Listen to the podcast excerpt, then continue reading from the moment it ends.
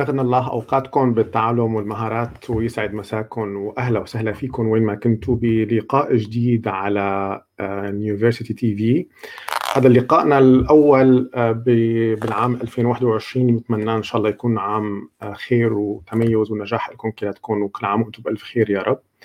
وكونه هو عام نتمناه مميز فحبينا نبدأ أيضا بلقاء مميز جدا مع شخصية مميزة جدا. أنا بعتبرها شخصية استثنائية. ضيفتنا اليوم ضيفة كبيرة من رح تكون معنا حاليا من نيويورك بالولايات المتحدة الدكتورة كفاح حنا. دكتورة أهلا وسهلا فيكي تفضلي. يسعد مساكي وأهلا وسهلا فيكي. يا هلا يا هلا. ب 25 أكتوبر 2002 كان اللقاء الأول بيني وبين كفاح. معلش أنا رح أقول لك كفاح هلأ لأنه نحن بمدينة ادنبرا باسكتلندا آه، كنت أنا يمكن لي بس فقط ثلاث أيام ثلاث أيام وصلنا على المدينة وهي كان لها فترة. وما بخفيكم إنه أعتقد يعني أي شخص كان بيقابل كفاح آه، مجرد إنه يعني خمس دقائق كان كافي يعرف إنه هو أمام شخص أو يعني بنت جدعه آه، شخص ماله ماله هين وشخص عرفان شو بده وقد حاله تماما. وخاصه يعني بتعرفوا بتكون بنت طالعة من آه، من من دولة عربية إلى أوروبا فبدها بدها تكون وهي يعني مباشرة بتصرح مو بتصرح طبعا هي ولكن كل شيء فيها بيقول إنه أنا جدعه بنت جدعه وعلاقتنا الحمد لله استمرت إلى الآن رغم إنه ما كثير بنشوف بعضنا هي موجودة بالولايات المتحدة من عدة سنوات. ولكن من خلال يعني آه، متابعتنا لبعضنا فتعرفوا دائما نحن أحيانا بنقول إنه لكل شخص من اسمه نصيب. آه، نصيبها لكفاح من اسمها أعتقد هو كبير شوي. يعني نصيب ماله صغير هو نصيب كبير. آه، فعلا مكافحة ومناضلة من الطراز الرفيع جدا. من الطراز اللي الشخص بيتمنى يعني بيتعلم منه وبي بيشوفه كمثل أعلى. آه، فعلا هي شخص آه، آه، ملهم جدا ومتميز جدا ومناضل جدا ومكافح جدا وبيعرف شو بده وبيعرف لوين يصل. ويمكن من سنتين يمكن كفاح من وقت. أنا ما تركت بريطانيا بال 2004 إلى الآن التقينا يمكن نحن ثلاث مرات. مرة بدمشق ومرتين ببرلين. واخر مرة كانت بال 2019 ولكن بال يعني يمكن بال 2019 آه وقت كنت عم بسمع عن منجزاتك أو إنجازاتك وأهدافك اللي حققت لك يمكن انتقلتي من مرحلة الكفاح لمرحلة الاستحقاق إذا متذكرة استخدمت هالمصطلح إنه انت هلأ تستحقين آه ما انت عليه. آه شرفتينا كثير كفاح باليونيفرستي أنا سع... يعني ما بتخيلي قديش سعيد و... و... وأشعر بإثارة شديدة بوجودك معي اليوم. أهلا وسهلا فيكي. تسلم تسلم خجلتني صديقي العزيز. شكرا كثير لك فادي على استضافتي وعلى كل هالحكي المؤثر. يعني أنا كثير بعتز بصداقتك وبتعلم دايما منك ومن خبراتك لأنه نفس الحكي رغم أنه أنت اسمك ما فيه كفاح بس بعتقد أنت كمان في عندك كفاح معين بحياتك. وأنا بعتز كثير بصداقتك وأنه بتعلم دايما من خبراتك. وشكرا كثير على استضافتي بهالمنصة اللي كثير مهمة. وبجوز أنت مزبوط حكيك إنه أنا بمرحلة الاستحقاق آه، بس أنا حاليا عم فكر فيها إنه هي مرحلة استحقاق جزئي أو مرحلة جزئية من الاستحقاق لأنه مرحلة التعلم والكفاح آه، هو طريق ما بينتهي. ويعني ما فينا أحيانا أنا بحلم إنه آه، عملية الكفاح عم تنتهي أو في مثلا راحة منها بس هو بأرض الواقع إنه التعلم وال... وال... والكفاح للاستحقاق هي عملية غير منتهية. يعني فينا نقول يا كفاح إنه أنت مو بس طلع من إلك من اسمك نصيب أنت وزعتي من هالاسم نصيب على كل الناس. إيه لازم نشكر البابا. والله على سيرة البابا أنا عن جد يعني يمكن ما قابلته اول مرة بس من وقت ما تعرفت عليك وبعرف قد هو شخصية آه، مؤثرة بحياتك فبوجه له تحية كبيرة. الله يديم عليه الصحة والعافية يا رب. إذا أنت عم تشوفنا فمساء الخير.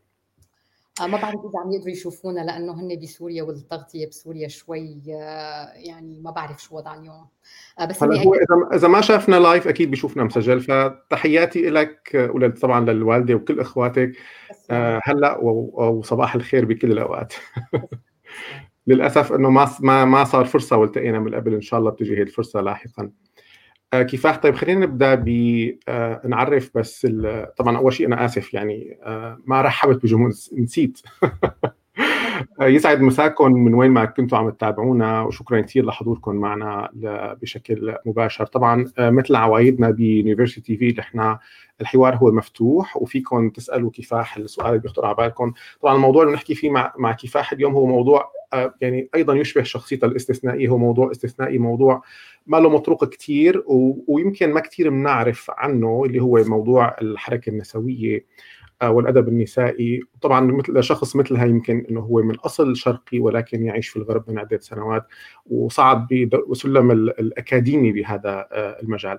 فأي سؤال كمان حابين تسألوه عن الموضوع اللي هي عم تحكي عنه فطبعا يا ريت تحطوه بالتعليقات وأنا بوصل لها بشكل مباشر. كفاح. معلش يعني هيك بلمحة مختصرة تخبرينا القصة تبعك. هيك تعريف بسيط عنك. um, أوكي. ما بعرف من وين بدي بلش. um, باختصار uh, أنا بالصدفة آه، عملت ماجستير ودكتوراه بالأدب المقارن والأدب النسائي العربي. أنا بقول بالصدفة لأنه أنا ما كانت خطتي إنه أنا أدرس الأدب النسائي. أنا كان الخطة تبعي إنه أنا أعمل ماجستير ودكتوراه بالأدب المقارن بالأدب المقارن. وعن فكرة التعلم الذاتي عن فكرة كيف نحن منطور حالنا وبنبني حالنا. فكرة الأدب النسائي إجت لإنقاذي لأنه أنا كنت عم بعمل الماجستير وكانت لغتي الإنجليزية ما كتير قوية. وكنت مضطرة أني آه، أطلع بموضوع آه، أكتب عنه الأطروحة بسرعة كتير كبيرة. والدكاترة بوقتها سمحوا لي أنه أنا أختار كتابات عربية. وواحد من دكاترتي بوقتها أعطاني نصيحة إنه أنا آه، أختار شيء أبدأ بالعمل على موضوع أو على رواية أو على كاتبة أنا آه، آه، تعطيني الطاقة لحتى أمشي لقدام. فأنا اخترت غادة السمان لأنه هي كانت من الكاتبات يلي بتقدم لي هاي الطاقة الإيجابية والنظرة النوعية. آه ومن هونيك بدأ آه بالصدفة عملي على الكتابات النسائية والأدب النسائي والحركة النسائية العربية. بعد الدكتوراه بعد ما خلصت الدكتوراه بال 2007 انعرض علي عمل بأمريكا وإجيت على أساس إنه مدة سنتين عقد مدة سنتين. وخلال وجودي هون انعرض علي عمل آخر يلي هو الشغل بجامعة ترينيتي. مطرح ما أنا هلأ صار لي تقريبا 11 سنة. آه ف كمان بالصدفة أنا ما كان عندي أي نية إنه أنا أترك بريطانيا وأجي على أمريكا. بالصدفة لقيت حالي بالمطرح يلي أنا فيه. بس هاي الصدفة كانت كتير مليحة لأنه آه، الحياة والشغل بأمريكا آه، جبرني إنه أنا أتعلم خبرات جديدة جبرني إنه أنا لاقي آه، أنواع جديدة لحتى أطور فيها حالي وميز فيها حالي وأتعرف فيها على حالي أتعرف فيها على ضعفي وعلى قوتي. آه، وفترة الاستحقاقية يلي أنت كنت عم تذكرها بالأول هي فترة 2016 2017 بالنظام الأكاديمي بأمريكا وقت اللي أنت بتتعين بتتعين ك على عقد بيتم تجديده كل ثلاث سنوات وبعد ست سنوات بيثبتوك. فأنا هاي كان الإنجاز يلي أنا كنت عم آه، يعني ببداية تحقيقه آه، بال 2016 2017 إنه عملية التثبيت تمت بوقتها. آه، بس عملية التثبيت لبعض الناس بتعني إنه أنت فيك خلص تاخذ إجازة وترتاح وما بقى عندك أي دافع إنك أنت تشتغل أو تطور حالك أو تعمل أي بحث جديد أو إنك تعمل دراسات جديدة أو نشر. آه، بس أنا بسرعة اكتشفت بعد حوالي شهرين ثلاثة شهور استراحة بسرعة اكتشفت إنه هذا الشيء فيه موت بطيء. مو بس على المستوى الشخصي بس كمان على المستوى المهني. إنه أنا إذا ما بستمر آه، بتطوير نفسي وبتعليم نفسي آه، أمور جديدة ومهارات جديدة آه، طلابي رح يسبقوني. هذا الجيل الجديد يلي هو آه، متعود على الحياة السريعة والقراءة السريعة والإنجازات السريعة. آه، نحن كمدرسين وكباحثين وكأكاديميين مضطرين أنه نمشي آه، بنفس السرعة لحتى نلحقهم. لحتى نقدر نعطيهم الشيء يلي هن يلي بيساعدهم أنه يمشوا بطريقهم وبيسهلهم النجاح. وهذا بيجوز كمان يعني عرفني على آه، فكرة التدريس عن بعد يلي كلياتنا اضطرينا نتعامل فيها بطريقة أو بأخرى بآذار الماضي بسبب آه، وباء كوفيد 19 ما بعرف إذا أنا كثير عم طول إذا قصتي وصلت لك لا هي وصلت بس أنا يعني بدي عندي صار صراحة الكثير من من الأسئلة والتعليقات. بس يمكن أول شغلة حابب أذكر عن تعلقك أو حبك لغادة السمان ورواياتها ما إذا انت متذكرة هي الحادثة ولكن بال 2000 و... إذا ما خاب ظني بال 2004 كان كان عندي سفرة على من بريطانيا إلى كوريا الجنوبية. وكانت يعني رحلة الطائرة 12 ساعة ذهابا ويمكن 15 ساعة ايابا. فكنت عم اسالك إنه شو أعمل؟ فاعطيتيني انت أربع روايات لغدا السمان وقلت لي خذ عبي وقتك بالطيارة فيهم. وأنا فعلا بال يعني برحلة الذهاب آه، قريت روايتين وبرحلة العودة قريت روايتين. مزبوط متذكرة تماما. طيب آه، كفاح هلأ؟ صراحة أنا عندي آه، سؤالين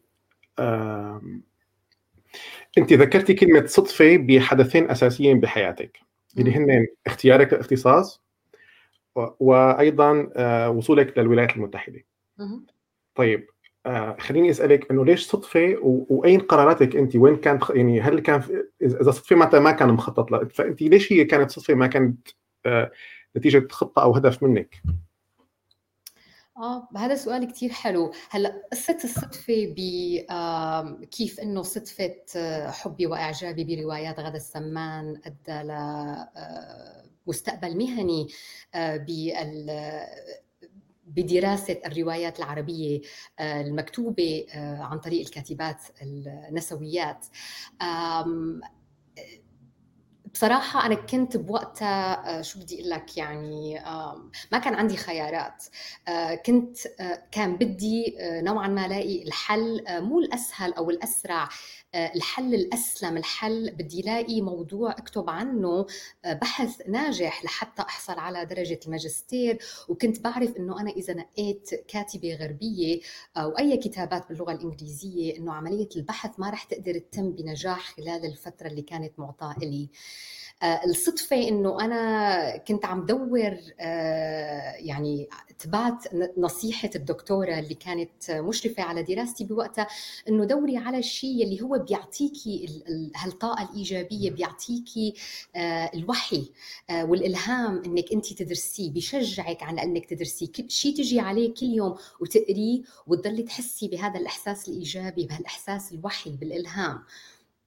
فيوما ما أنا كنت بالمكتبة بمكتبه جامعة ادنبرا وعم دور بين الكتب العربية على الشيء يلي بده يعطيني هالإلهام وبالصدفة شفت مجموعة كتابات غادة السمان وتذكرت أنا حبي وإعجابي بغادة السمان ومسكت كتابة بيروت 75 وقريتها بجوز بنص ساعة وقررت إنه أنا آه، هذا مصدر إلهامي. فهي كانت الصدفة. بس هي ما صدفة بجوز ما إجت لعندي. أنا رحت لعندها. أنا دورت عليها أنا رحت على المكتبة وبحثت وما طلعت من المكتبة لحتى لقيت هالحل. يلي المشرفة على دراستي بوقتها آه، كانت عم تلهمني إنه أنا لاقيه آه، ومن هونيك الطريق بدي ولحد هلأ ما انتهى. يعني أنا بعتبر حالي آه، ما زلت طالبة دائما بطلب المعرفة أكثر اللي كان باختصاص بحثي أو باختصاص التدريس أو بحياتي العملية بحياتي الواقعية. بالنسبة لصدفة النقلة على أمريكا أنا ما كنت عم دور على شغل بأمريكا كمان بس كنت عم خلص الدكتوراه ويعني وعم دور على شغل وبلشت دور بطرق الطرق التقليديه إنه أنا كل ما التقيت بحدا بمؤتمر آه، أو بأي مجال آخر بقول لهم إنه أنا عم خلص دكتوراه وعم دور على شغل. ومن شخص لشخص لشخص آه، الكلمة وصلت للزملاء بجامعة ديفيدسون يلي هن عرضوا علي أول عرض عمل بأمريكا. وأنا أخذته لأنه كنت مضطرة ما كان عندي أي مجال ثاني ما كان عندي أي فرصة ثانية آه، كنت مضطرة إنه أشتغل وإني أطلع دخل وإني أكون مستقلة وإني بلش أدفع ديوني آه، فأخذت الشغل وكانت خبرة كتير مهمة وخبرة ألهمتني آه، إنه أنا أستفيد وأتعلم من الخبرة الأكاديمية والتدريسية بأمريكا يلي هي مختلفة تماما عن خبرتي ببريطانيا أو حتى خبرتي بسوريا. آه، معناتها هي يعني في فينا نلخص الصدفة. أنا يعني في عندي صار موضوعين إنه الصدفة هي يمكن ما صدفة بقدر ما هي جذب. إذا يعني إنه انت حتى كونك بتحبي كنتي غدا السمان من قبل وانعرض عليك العرض فهو نوع من أنواع إنك جذبتي هذا الشيء إليك بطريقة ما. آه وأيضا يمكن تعاملك مع الصدفة هو آه الدرس اللي إحنا ممكن نستفيد منه إنه أحيانا الشخص ممكن ينوضع بظرف معين انت بتسميها صدفة ممكن حدا يسميها إني أنا ظرفي هيك أو انجبرت على آه شيء من هذا النوع. ولكن تعاملك مع هذه الصدفة إنه انت انحطيتي بهذا الوضع اللي ما كان هو الخيار اللي انت مفكرة يعني ما كان نيتك ما كان الإنتنشن تبعك ولكن عندما وضع من بين ايديك فأنت آه، عملتي أحسن ما يمكن منه. آه، هذا الشيء بحد ذاته أعتقد إنه كمان هي مهارة بنحتاجها كثير بحياتنا إنه حتى لو كان إذا سميناها صدفة أو إجبار أو فرصة. أنت يمكن أنت سميتيها صدفة وممكن أنا أسميها فرصة. مزبوط فرصة بجوز هي الكلمة الأحسن. شكرا.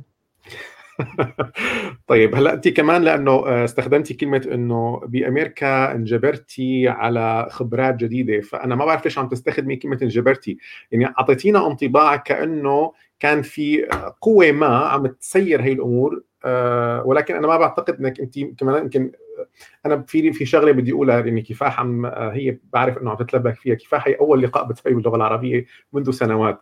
فأعتقد عم تخون اللغة العربية. فأنا مشان هيك عم وقف عند هدول المصطلحات ونحاول نطلع منها المعاني الحقيقية لما تقصده. شكرا كثير لك على مساعدتك لأنه بالفعل أنا عم حاول إنه آه، أعبر عن حالي باللغة العربية على قد ما بقدر مع إنه أنا يعني شيء بخجل إنه أنا بدرس عربي للمبتدئين والمتوسطين بس الحكي عن التجربة الشخصية والتجربة المهنية باللغة العربية هذا موضوع مختلف تماما ف... فلا تواخذني وأنا كثير ممنونتك على مساعدتك. فمزبوط إنه هي بجوز ما كنت انجبرت بس الظروف صارت إنه آه، ما ما كان عندي خيار غير إنه أتعلم خبرات جديدة. يعني أنا كنت بتمنى بهديك الفترة بال 2007 وقت اللي انتقلت على أمريكا إنه الأمور تكون أسهل بكثير وإنه أقدر ركز بس على مواضيع معينة بحياتي.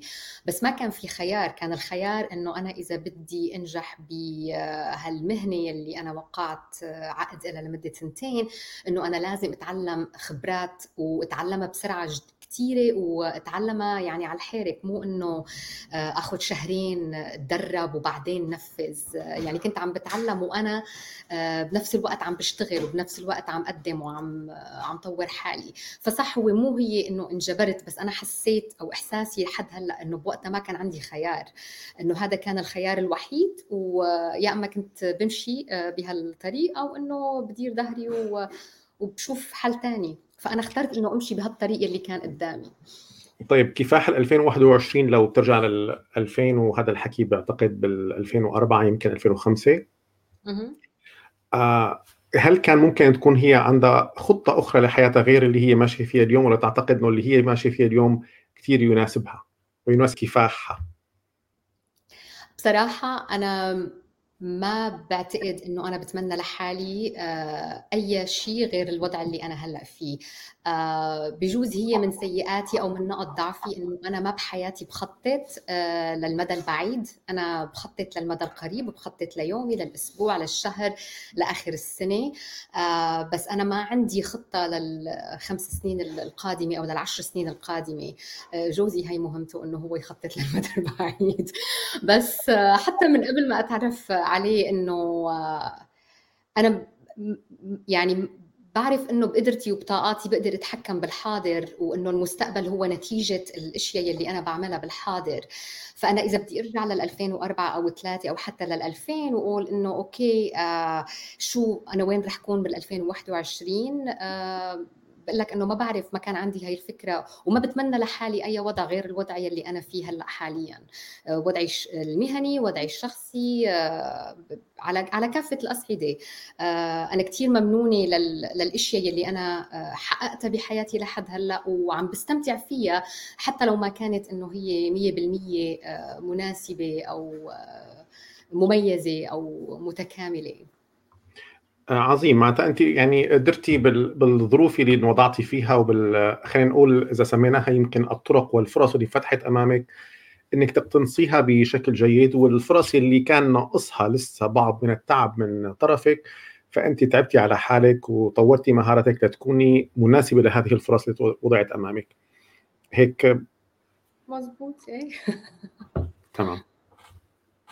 طيب عندي سؤال كونك أنت درستي في آه، سوريا ودرستي في بريطانيا وهلا تدرسين في أمريكا آه، هيك إذا بدنا نوصف نظم التعليم العالي في هالثلاث دول هدول بشكل بسيط إنه هيك فروق أساسية تعطينا إياهم بشكل بسيط ثلاث أربع كلمات على كل واحد شلون بتفرقي بيناتهم؟ أنا رح بلش من التدريس آه، بأمريكا والشغل بأمريكا.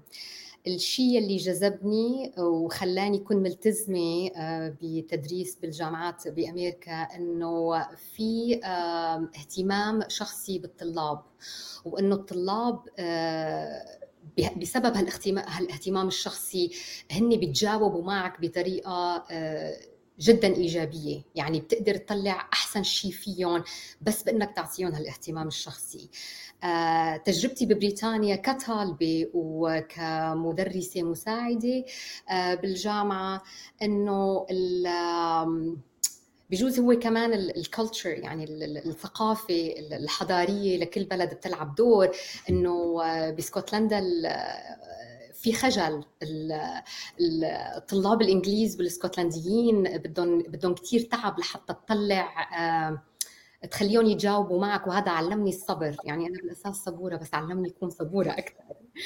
بالنسبة لسوريا الموضوع يعني ما بعرف ليش بس بعيد كثير أنا تخرجت بأواخر التسعينات من جامعة البعث واليوم كنت عم فكر كيف إنه تجربتي بالتدريس مختلفة تماما عن تجربتي كطالبة. أنا وقت اللي كنت طالبة بجامعة البعث بسوريا وأكيد هلأ الأمور تغيرت كثير كنا نقعد بمحاضرات 500 طالب أو 300 طالب. ما بعتقد إنه في دكتور بيقدر يحفظ أسامي كل الطلاب. بينما أنا هلأ بعرف أسامي كل طلابي وبعرف تاريخهم العائلي وبعرف تاريخهم الأكاديمي. فتجربتي بالدراسة مختلفة تماما عن تجربتي تجربتي بالتدريس. آه بس هن اثنيناتهم بيكملوا بعضهم لأنه الإشياء يلي أنا هلأ بطلع فيها آه ما قدرت أنا أستفيد منها كطالبة عم بقدر أعطيها لطلابي. طيب بدنا ننتقل لموضوع آه شوي يعني أنا أعتقد إنه له حساسيته وهو مهم. انت ك يعني سيدة خرجتي من سوريا ودرستي في بريطانيا والآن تعملين في أمريكا واخترتي موضوع الأدب النسائي. أول شيء بدي أسألك إنه آه، من منظورك الآن آه، كيف تنظري للأدب النسائي في في العالم العربي وخاصة المعاصر؟ يعني اللي بالسنوات الأخيرة أو ما بعرف أنت عم تتابعيه بس هل هناك أي شيء بتحبي تخبرينا يعني عن الأدب النسائي؟ وهلا أنا كوني ذكر ما بعرف يعني ما بعرف ليش إنه هل في في شيء مقابل إنه هو أدب ذكوري ولا الأدب الثاني هو الأدب وبعدين في أدب نسائي وليش في أدب النسائي وشو اللي بيختلف عنه؟ يعني حاولي بهيك إذا آه، تعرفين عن هالتفاصيل ليش في أدب نسائي؟ شو الفرق؟ وليش طلعت أصلا هي الحركة كلها إنه في أدب نسائي؟ أوف آه. هذا سؤال كثير كبير. أنا رح بلش من تجربتي الشخصية. آه أنا البيت اللي ربيت فيه ما كان في عنا بنات وصبيان. أنا عندي أخين أكبر مني وأخت أصغر مني وأخ... وأهلي بابا وماما ربونا إنه نحن مثل بعض ما كان في ولا أشياء نحن البنات بنعملها وأشياء الصبيان بيعملوها. ففكرة حتى هذا التمييز بين الجنسين هي فكرة آه أنا تعرفت عليها آه يعني برات البيت. وما كنت بعرف ما كنت مؤمنة بفكرة إنه في أدب نسائي أو أدب مختص بالحركة النسائية. لحتى بلشت أقرأ الأعمال التحليلية يلي هي بتدرس آه، هالروايات للكاتبات العرب يلي أنا كنت آه، عم أدرسهم. فهي الفكرة بحد ذاتها أنا وقت اللي تعرفت عليها كانت فكرة جديدة بالنسبة لي. أنا كنت بعرف إنه في أدب عربي وإنه أنا من عشاق الأدب العربي وإنه أنا بقرأ أي رواية مكتوبة بالعربي أو إذا بقدر بالإنجليزي بوقتها بتوصل لإيدي. آه، بس التحليل الأدبي هو اللي عرفني على هذا المبدأ. وهو المبدأ بحد ذاته آه، طالع من فكرة إنه الأدب العربي آه، بدأ بكتابات الكتاب العرب الذكور. وبعدين الكتابات النسائية آه، صارت آه، يعني تدخل بشكل بسيط واحيانا بشكل غير مستمر. بعتقد الكتابات الروائية النسائية بلشت حوالي 1900 وبأواخر الخمسينات أول الستينات.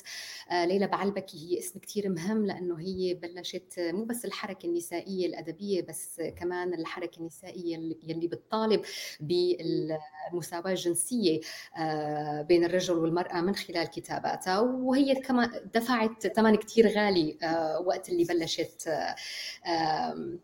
هالمطالب بتعبر عن هالمطالب بالأدب العربي. آه، بس رح أرجع للنقطة الأولى إنه أنا وقت اللي بلشت ما كان عندي هذا التمييز فالكاتبات يلي أنا انشديت لهم بدراستي هن الكاتبات يلي ما كان عندهم التمييز بين المرأة والرجل يلي هن عبروا عن حرية المرأة كجزء متكامل من حريات أخرى منها هي حرية الرجل وخصوصا الرجل العربي وخصوصا الرجل العربي بالمجتمعات ما بعد الاستقلال آه، من الاحتلال الأجنبي. آه، والحرية الوطنية كمان كانت جزء من آه، يعني ما فيك تفرقه عن هالمطالب يلي الكاتبات العرب يلي أنا انشديت لهم كانوا عم يطالبوا فيه. ف بالعقدين الماضيين الكتابات يلي أنا بتابعها ويلي أنا مهتمة فيها هي من هالنوع هذا. الكتابات يلي هي ما بتميز بين الرجل والمرأة بس اللي هي بتطالب بحرية متكاملة. بظروف أحسن للمجتمع بشكل كامل يلي هي آه، ما متطرفة. بس الأعمال التحليلية الدراسات يلي بتطلع على هالاعمال آه، الأدبية أحيانا بتضطر إنها تستعمل آه، مفردات مثل إنه الأدب النسائي أو الأدب المختص بالمرأة. وكلمه ادب مختص بالمرأة أو أدب نسائي يعني لفترة طويلة كان لها معاني ما راح أقول سلبية بس معاني مختلفة. إنه هي الكتابات اللي بتعلم النساء المهارات المنزلية مثلا. آه، فحتى صار في قفزة نوعية إنه لا الكتابات النسوية هي الكتابات يلي النساء آه، بتنجزها لأنه هن آه، مستواهم ما أقل من مستوى الكتاب العرب. ما بعرف إذا هذا الرد يعني المختصر برأيي. لا هو أنا اكتشفت إنه يمكن سؤالي كان واسع. هلأ رح أحاول أختصر شوي بس في هالتعليق أنا حابب إنه أشاركك إياه من صوفي. أنت والصدفة التقيتوا في مفترق الطرق لأنه كل واحد فيكم كان يدور على الثاني بطريقته الخاصة وغاده السمان كانت همزة وصل بيناتكم ف شكرا. آه، في هي عن نفسها عندها سؤال إنه شو أهم الكاتبات المختصات في الأدب النسائي تنصحيني بمطالعتهم؟ هيك فينا ناخذ السؤال على الماشي إذا عندك أسماء معينة بتحبي تنصحي فيها المهتمين بموضوع الأدب النسائي. أكيد أكيد. آه، أنا من أكثر المعجبين المعجبين بكتابات هدى بركات الكاتبة اللبنانية هدى بركات الكاتبة العمانية جوخة الحارثي الكاتبة اللبنانية علوية الصبح آه، من الكاتبات الشابات في لبنان واللي هن أسلوبهم جدا مبدع سحر مندور. مين السفيني لك؟ إذا تذكرت كمان برجع بضيف عليهم. بس هدول من أهم الكاتبات يلي هن مو بس عم يغيروا الوضع الأدبي بالعالم العربي هن عم يقدموا أساليب أدبية جديدة ونحن بأمس الحاجة لأساليب أدبية آه، تكون متوافقة آه، مع الأدب العالمي. لأنه ما بقى آه، في يعني مثل التفكير القديم إنه العالم العربي معزول عن العالم الغربي أو العالم العربي بيتعلم من العالم الغربي. نحن بنفس المجال مع بلدان العالم الأخرى والإنجازات اللي عم بتصير بباقي العالم الأخرى وهالكاتبات مع كتاب عرب آه، ذكور عم يقدموا آه، كتابات متوافقة مع الحركة الأدبية العالمية وهذا الشيء كثير مهم. عظيم. هيك سؤال أنا خطر لي على الهامش. هل يمكن لرجل أن يكتب في الأدب النسائي؟ أكيد أكيد. ليش لا؟ آه. أوكي. طيب آه، عندي سؤال. ما هو الفرق بين الأدب النسائي والحركة النسوية؟ أو هل هناك فرق؟ هلا ما بعرف إذا رح نستعمل كلمة فرق هن ممكن يكملوا بعضهم ممكن يساعدوا بعضهم. الأدب النسائي آه، بأحد النظريات يعتبر هو نتيجة من الحركة النسائية. آه، بس مو بالضرورة أنا برأيي الشخصي هذا الشيء ما بالضرورة يعني خصوصا إذا أنت بتطلع على الكتابات يلي الراويات النساء الغربيات آه، بلشوا يكتبوا فيها. ما كانت بالضرورة نتيجة الحركة النسائية. الحركة النسائية هي يعني إلى أبعاد اجتماعية وأبعاد سياسية بمعظم الأحيان. بينما الأدب النسائي مو بالضرورة له أبعاد آه، سياسية بس ممكن يكون له أبعاد اجتماعية لأنه الأدب له علاقة قوية جدا بالمجتمعات اللي هي مكتوب فيها أو مكتوب عنها آه، فاحيانا بتكون في علاقة قوية بين الاثنين. فأدب غدا السمان مثلا هو أدب برأيي الشخصي وبخبرتي الشخصية هو أدب آه، له علاقة جدا قوية بالحركة النسائية لأنه هي آه، بطريقة أو بأخرى بكتاباتها الروائية وغير الروائية آه، حرية المرأة بالنسبة لها كان جزء لا يتجزأ من أي موضوع بتحكي فيه كمان حرية الرجل وحرية المجتمع والحرية الوطنية إلى آخره. بس في بعض الكتابات النسائية ما كتير متصلة بالحركة النسائية. ممكن حتى ما تتطرق آه، لحرية المرأة آه، كموضوع. بس بتضل ممكن تكون إنه معتبرة أدب نسائي لأنه هي كتبت لأنه مرأة كاتبة كتبيتها. سوري ولأنه هالكاتبة ممكن يكون لها كتابات أخرى متعلقة بالحركة النسائية فاحيانا بيتم آه، مثل إنه شمل آه، إنجازات الكاتبة آه، تحت هالعبارة هاي الوحدة. أنا بلشت شو بنقول بالعربي؟ روكب طيب خلي خلينا نصلح الموضوع. لأنه أنا محاول يعني محاول أفهم الموضوع ببساطة بكل بساطة. نرجع نقول الحركة النسوية. إذا أنا سألتك الحركة النسوية بشكل عام اللي هي الفيمينيزم باللغة الإنجليزية شو أهدافها؟ شو بده يعني شو هي لو بدهم يوصلوا شو الفكرة منها؟ الحركة النسائية الفيمينيزم بمعظم المجتمعات الإنسانية آه، بالغرب وبالشرق وبآسيا وبمعظم الدول آه، نشأت لحتى تطالب بحقوق المرأة آه، لأنه معظم المجتمعات الإنسانية هي مجتمعات ذكورية patriarchy. فبالمجتمعات الذكورية الرجل له حقوق المرأة ما لا يعني ما عندها القدرة أنها توصل لهم. مثلا وقت اللي بالعالم العربي بلشت الحركة النسائية بال 1920 1921 بمصر. هدى الشعراوي وزميلاتها آه، كانوا هن عم يطالبوا بحق التعليم وبعدين صار في المطالبة بحق العمل.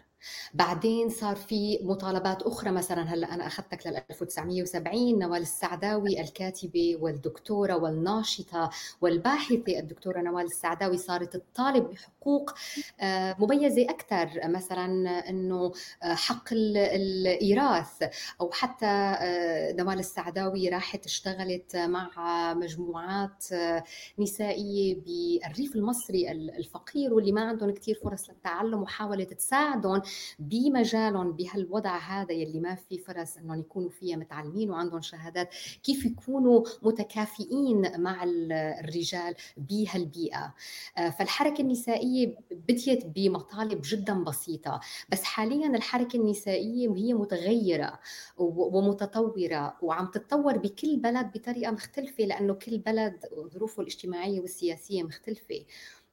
فبالعالم العربي هلأ الحركة النسائية ببعض الدول صارت تشمل حركة الأقليات العنصرية والأقليات الدينية والأقليات الجنسية فصارت هي حركة شاملة لأنه حق التعليم أو حق العمل أو حق الاستقلال المادي أو حق الإرث بعض هاي الحقوق في بعض المناطق يعني الأربن بالمدن الكبيرة تم الحصول عليها فصار آه، في أهداف أخرى.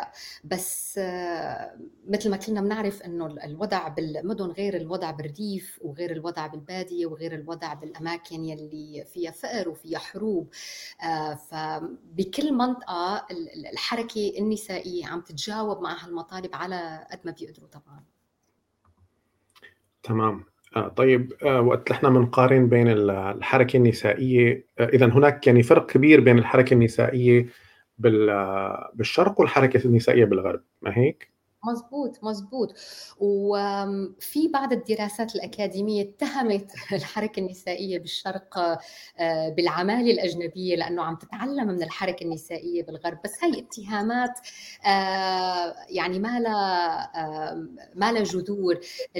الحركات العالمية مو بس الحركة النسائية أي حركة عالمية أي شيء بالعالم آه، بنستفيد من بعض وبنتعلم من بعض. وإذا أنا في حدا بالصين مختص تدريس الادب المقارن وعنده مهارات أحسن من مهاراتي. أنا بتعلم منه. وإذا في حدا بأستراليا مختص بالأدب المقارن وعنده مهارات أحسن مني أنا بتعلم منه. بس مو معناتها إنه أنا عم خون أصلي أو عم خون آه، شهاداتي أو عم خون جذوري بإنه أنا عم بتعلم آه، من التجارب الأخرى.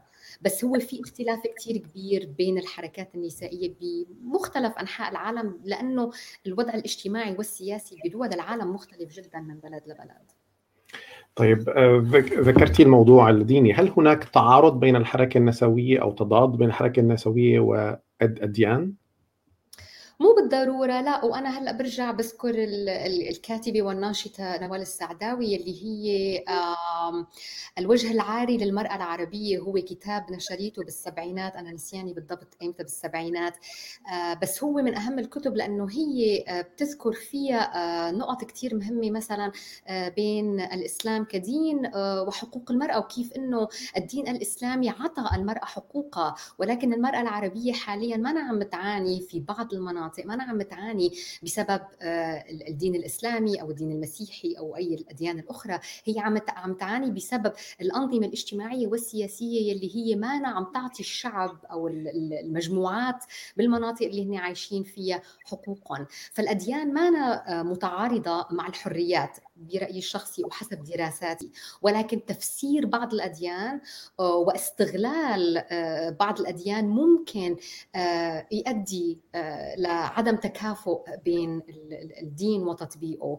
وطبعا النساء أو الأقليات الأقليات العنصرية أو الجنسية أو الدينية بصيروا هن النقطة الضعيفة وهن بيتم استغلالهم لتحقيق أهداف اجتماعية أو سياسية أكبر منهم يعني آه، اسمحي لي هيك شد إيدي على إيدك بهالستيتمنت اللي انت هلأ قلتيها جدا جدا جميلة إنه لا ليس هناك تعارض والأديان آه، تعطي الحريات ولكن إساءة التفسير أو أو سوء التفسير وإساءة الاستخدام هو المشكلة فعلا أنا آه، يعني وجهة نظري مطابقة تماما لوجهة نظرك بهذا الموضوع. طيب أنا في عندي سؤال هو يمكن أنت أجبتي عليه ولكن خلينا نرجع لأنه اجى بصياغه آه، يمكن أبسط، هل سمي الأدب النسائي بسبب ان الكتاب نساء أو بسبب مواضيع تخص النساء وحقوقها؟ هذا سؤال كثير حلو، التسمية بالأساس طلعت لأنه الكتاب كانوا نساء. وبعدين تم تغيير المحتوى أو المغزى من هالتسمية لأنه الكتابات بحد ذاتها كان بتطالب بحقوق المرأة أو بتتطرق لمواضيع لها علاقة بحقوق المرأة. بس هذا الحكي مو بس بالأدب العربي بالأدب الغربي كمان إنه الأدب النسائي كان هو عبارة عن كتابات بتختص مكتوبة عن طريق النساء. تماما.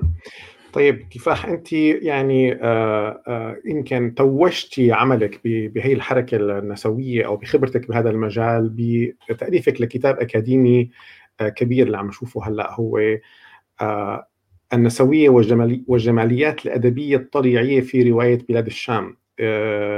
طبعا نحن كثير نفخر إنه يعني اسمك على موجود على هذا الكتاب بدار نشر من هذا النوع. يا ريت تحكي لنا قصه هالكتاب وكيف أنت ألفتيه وكيف هلأ صار يعني إنه في كاتبة أكاديمية كاتبة كتاب من هذا النوع قديش عم يستخدم كمراجع؟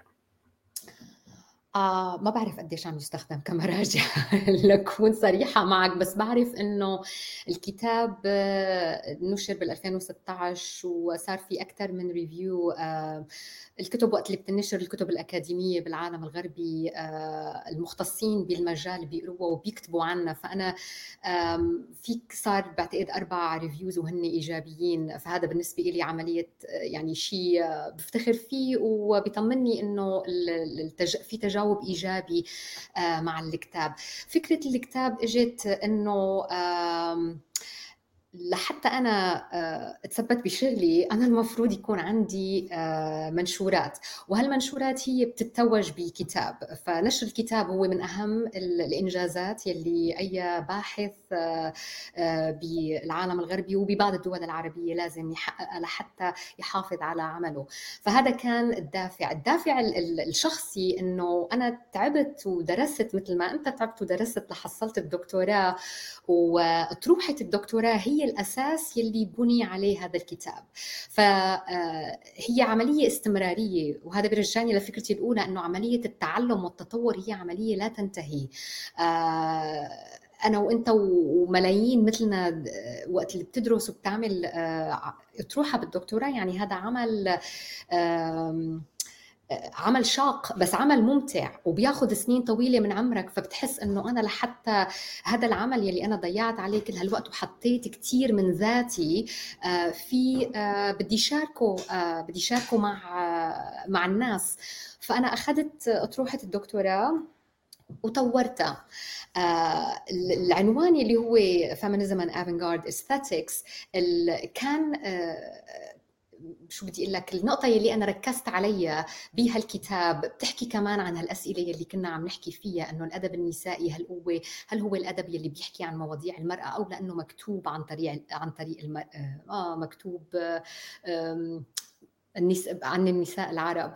أنا كان بدي أتجاوز هذا السؤال لأنه أنا كان بالنسبة لي هذا سؤال آه، ما لازم نضل نضيع وقت فيه هو سؤال جدا بسيط. أنا كان بدي آه، أعطي الأهمية آه، الفنية والروائية والأدبية لهالأعمال يلي الكاتبات مثل غدا السمان وسحر خليفة وهدى بركات قدموها مو بس للعالم العربي بس للعالم بشكل عام. فأنا آه، خصصت هالكتاب لحتى أدرس الجماليات الأدبية إنه هن كيف استفادوا كيف تعلموا آه، من الخبرات الغربية أو الأدب العالمي اللي هن قروه وكيف قدروا يطوروا الأدب العربي كنوع آه، بحد ذاته. مثلا غدا السمان مثل ما أنا بدرس بكتابي آه، هي آه، تبنت المذهب الوجودي يلي هو مذهب فلسفي. بس تبنيته وطوريته وحسنيته لتقدر تقدم عدد هائل من الروايات العربية حسب مكتوبة حسب هذا المذهب. سحر خليفة الكاتبة الروائية سحر خليفة هي استفادت من المذهب الواقعي. آه، فرواياتها آه، عن المعاناة الفلسطينية آه، هي من ضمن هذا المذهب. والكاتبة اللبنانية هدى بركات استفادت من المذهب السوريالي اللي هو كمان مذهب فني. وطوريته وحسنيته لحتى تقدر تكتب فيه عن الحرب الأهلية بلبنان والمعاناة البشرية بلبنان من خلال القفزة النوعية القفزة الفنية.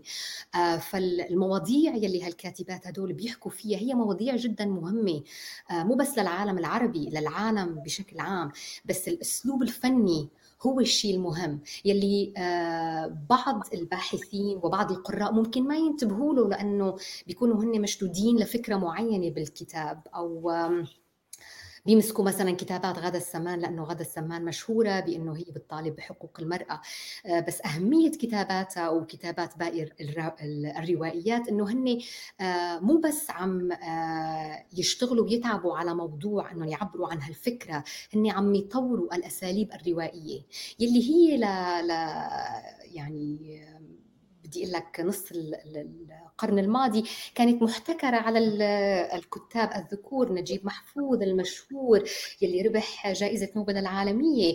آه، هو كان من هالكتاب يلي آه، كل الباحثين بيدرسوا أساليبه الروائية. طب نحن ليش ما فينا نعمل نفس الشيء مع هالكتابات اللي انجزتها الكاتبات العرب؟ ليش لحتى نعطي الأهمية بس للكتاب الذكور وإنجازاتهم وما نخصص كتاب يدرس هالإنجازات الفنية والأدبية لهالكاتبات النسائيات.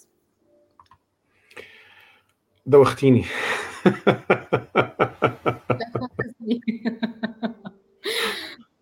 ما قصدي دوخك صارت صدفة. لا هي فرصة إلي هلأ أتعلم أكثر عن هذا الموضوع أعرف. شكرا على التصحيح. يعني موضوع شائق جدا الواحد يعرف آه، يعني يمكن أنا عندي نفس وجهة نظر ما كثير بفرق بين الذكور والإناث فما ما كثير يمكن مهتم بهالمواضيع ولكن ال... بس أنا بقول دائما إني إني من المدافعين عن حقوق المرأة إذا وقت بشوفهم بشوفهم مصدومين.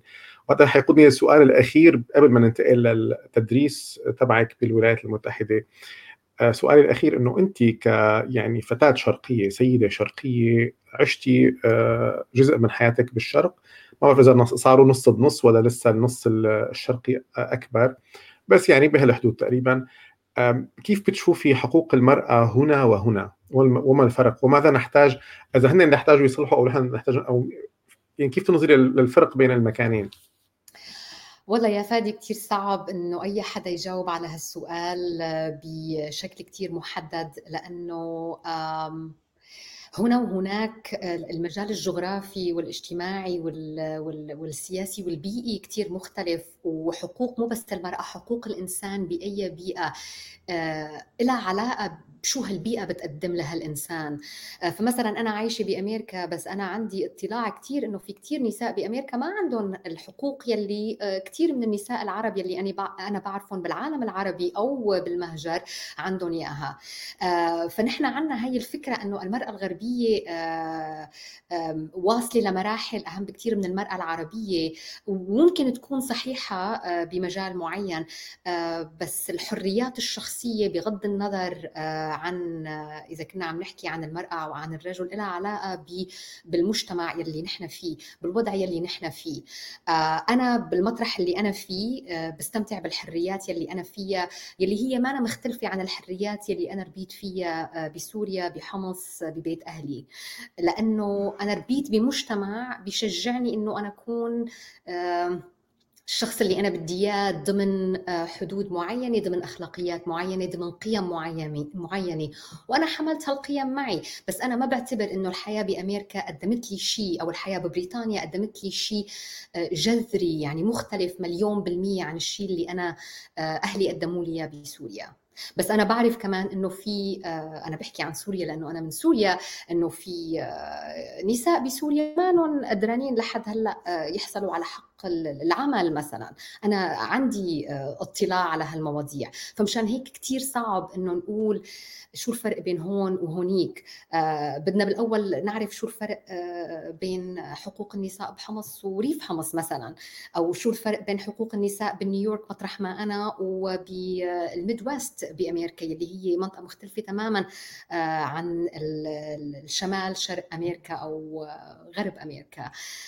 فبتمنى يكون عندي أنا جواب لك بس آه يعني ما بدي آه ما بدي ضللك بأجوبة ما أنا دقيقة للأسف. أنا ما عاد عم بسمعك. جوابك جدا جدا رائع الحقيقة وطلعت يعني من وجهة نظرك هنا و... يعني هون وهنيك هي في كل منطقة في هون وهنيك. مظبوط هي ما إنه آه، هون هو الشرق كله وهنيك هو الغرب كله. وهي من الأشياء اللي آه، بعتقد دائما الناس اللي بتسافر كثير وبتزور دول بتكتشف إنه الصور النمطية اللي كانت مزروعة بأذهاننا عن آه، دول معينة إن كان بالغرب أو بأقصى الشرق أو بأفريقيا هي جدا مختلفة عن الواقع الحقيقي المعاش في في هذه الدول. فبالعكس يعني تماما وهي رباب يمكن عم تقول ربما كفاح المرأة هو الحل وليس المحيط. مزبوط مزبوط مليون بالمية يا رباب. شكرا كثير إلك مزبوط طيب هلأ بدنا ننتقل من ال... يعني آه، هو صراحة الموضوع شيق وأنا بحاسس حالي لسه يعني ما أزال أريد الاستزادة منه ولكن آه، بدنا ننتقل لموضوع ثاني يمكن هذا الموضوع الحركة النسوية والأدب النسائي يحتاج آه، جلسة تخصصية ممكن نخطط لها بالمستقبل ندعي عليها المهتمين فقط يحضروها. فهلأ خلينا ننتقل للحاله الأخرى إنه أنت هلأ بأمريكا.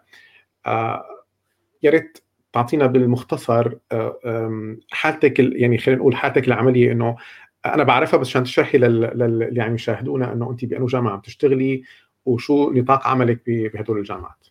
okay. so so, أنا أول ما إجيت على أمريكا تعرفت إنه على فكرة جديدة تماما بالنسبة لي بوقتها هي بال 2007 إنه بأمريكا نظام الجامعات مختلف عن الأفكار اللي أنا كانت عندي ببريطانيا أو بسوريا. أنا حاليا بدرس بجامعة صغيرة هي مصنفة liberal arts college يلي هدول الجامعات الصغيرة هي مبنية على مبدأ جامعة اوكسفورد يلي هي جامعة كبيرة بقلبها كليات صغيرة. بس هون بأمريكا هالكليات هي مستقلة رغم إنه هن اسمها college بس لساتها هي تعتبر كجامعة. فالجامعة اللي أنا بشتغل فيها اسمها Trinity College وهي بولاية كنتيكت بمدينة هارتفورد أنا بهالجامعة آه، بدرس آه، أدب مقارن وأدب عربي وأدب نسائي وبدرس كمان لغة عربية. آه بعد ما تخرجت من الدكتوراه كثير كان صعب إني أنا ألاقي آه شغل بس بالأدب المقارن أو بال يعني بالأدب النسائي أو بالأدب العربي حتى. آه بس الشغل اللي انعرض علي كان تعليم أدب ولغة عربية ومن هناك بدأ آه إنه اتجاه جديد مهني بالنسبة لي آه وأنا كمان رئيسة الدراسات العربية بجامعة ترينيتي وقسمي قسم الدراسات العربية هو جزء من قسم كثير كبير فيه تسع أقسام لتسع لغات وثقافات ثقافات غربية وشرقيه ف ما بعرف شو هسه بدي أقول لك آه، عن موضوع شغلي آه، ممكن بيهمنا نحن بيهم الحضور اللي المستمعين إلنا آه، إنه أنت كشخص موجود كان بأمريكا كيف يعني شو الاستراتيجية اللي اتبعتيها للحصول على هذه على هذا العمل؟ كيف لقيتي الشغل؟ آه أوكي أم وقت اللي أنا كنت بأمريكا بال 2007 بلشت أقدم على شغل هون في موقع يلي هو موقع الدراسات العربية والشرق أوسطية. وفي عندهم يعني قسم آه، على موقعهم يلي أنت فيك تقدم تشوف فيه شو المناصب الموجودة. آه، هالحكي بال 2008 وأنا كنت لساتني يعني فريش إنه خريجة جامعة جديدة معي دكتوراه فريش فبلشت أقدم كثير قدمت على كل المناصب اللي كانت متوفرة آه، ضمن اختصاصي اللي هو الأدب المقارن آه، واللغة العربية والأدب العربي. وتوفقت كثير بسنتها يعني بعتقد أنا قدمت على 15 منصب كان عندي بعتقد 10 مقابلات وسبع عروض عمل. واستعملت خبرة المفاوضة يلي نحن تعلمناها بالأسواق العربية. وقت اللي بتضل تناقش لحتى تجيب السعر اللي بدك إياه. آه، فاستعملت هالخبرة ويعني النتيجة كانت العقد العمل اللي أنا هلأ حاليا آه، عندي مع جامعة ترينيتي وأنا صار لي عندهم صار لي عم بشتغل بهالجامعة 11 سنة. وبصراحة آه، أنا بحب الشغل بهالاوساط ما راح أقول ضيقة صغيرة. آه، أنا اكتشفت إنه التدريس آه، بجامعة صغيرة آه، يعني له له آه، معنى إنساني آه، أكبر بكثير من إنك تدرس مثلا بجامعات أكبر بيكون عندك مئات من الطلاب. لأنه هذا البعد الإنساني اللي أنت بتتعرف فيه على طلابك وبتتعلم منهم هذا أحلى شيء إنه آه، أنا دائما عم بتعلم من طلابي مثل ما هن عم يتعلموا مني. ما بعرف كيف فيني أنا أستفيد منه إذا كان مثلا عندي 500 طالب بالصف. أوكي. تمام. طيب في عندك طموحات مهنية أخرى بي يعني أو يعني بالمدى المنظور هل حابة تغيري الشغل أو يكون في شيء ثاني؟ ما ما راح أقول إنه راح راح ما راح أقول إني أنا راح أغير الشغل لأنه أنا مرتاحة ومبسوطة بالجامعة اللي أنا فيها. بس أنا هلأ بصدد تطوير آه، بحثي. أنا هي السنة عندي منحة كثير مهمة هون بأمريكا اسمها ACLS بجامعة كولومبيا لحتى أعمل بحث على الكتاب الجديد. الكتاب الثاني. آه فهي بالنسبة لي كمان آه برجع للنقطة الأولى أنه هي عملية مستمرة. أنا هلأ بمرحلة جديدة عم علم فيها حالي آه مواضيع جديدة ما كنت بعرفها من قبل. عم بقرأ قرايات جديدة كتب جديدة. والشغلة الثانية يلي أنا بدي طور فيها حالي اللي أنا راحت علي فرصة السنة لأنه ما كنت عم درس هو بس أرجع للتدريس. أنا بتمنى أنه أعمل دورات لحتى أتعلم كيف درس ادرس عن بعد. آه، لأنه خلال الفصل الماضي وقت بآذار وقت صارت النقلة النوعية من التدريس التقليدي بالصف صحة للتدريس آه، على الإنترنت.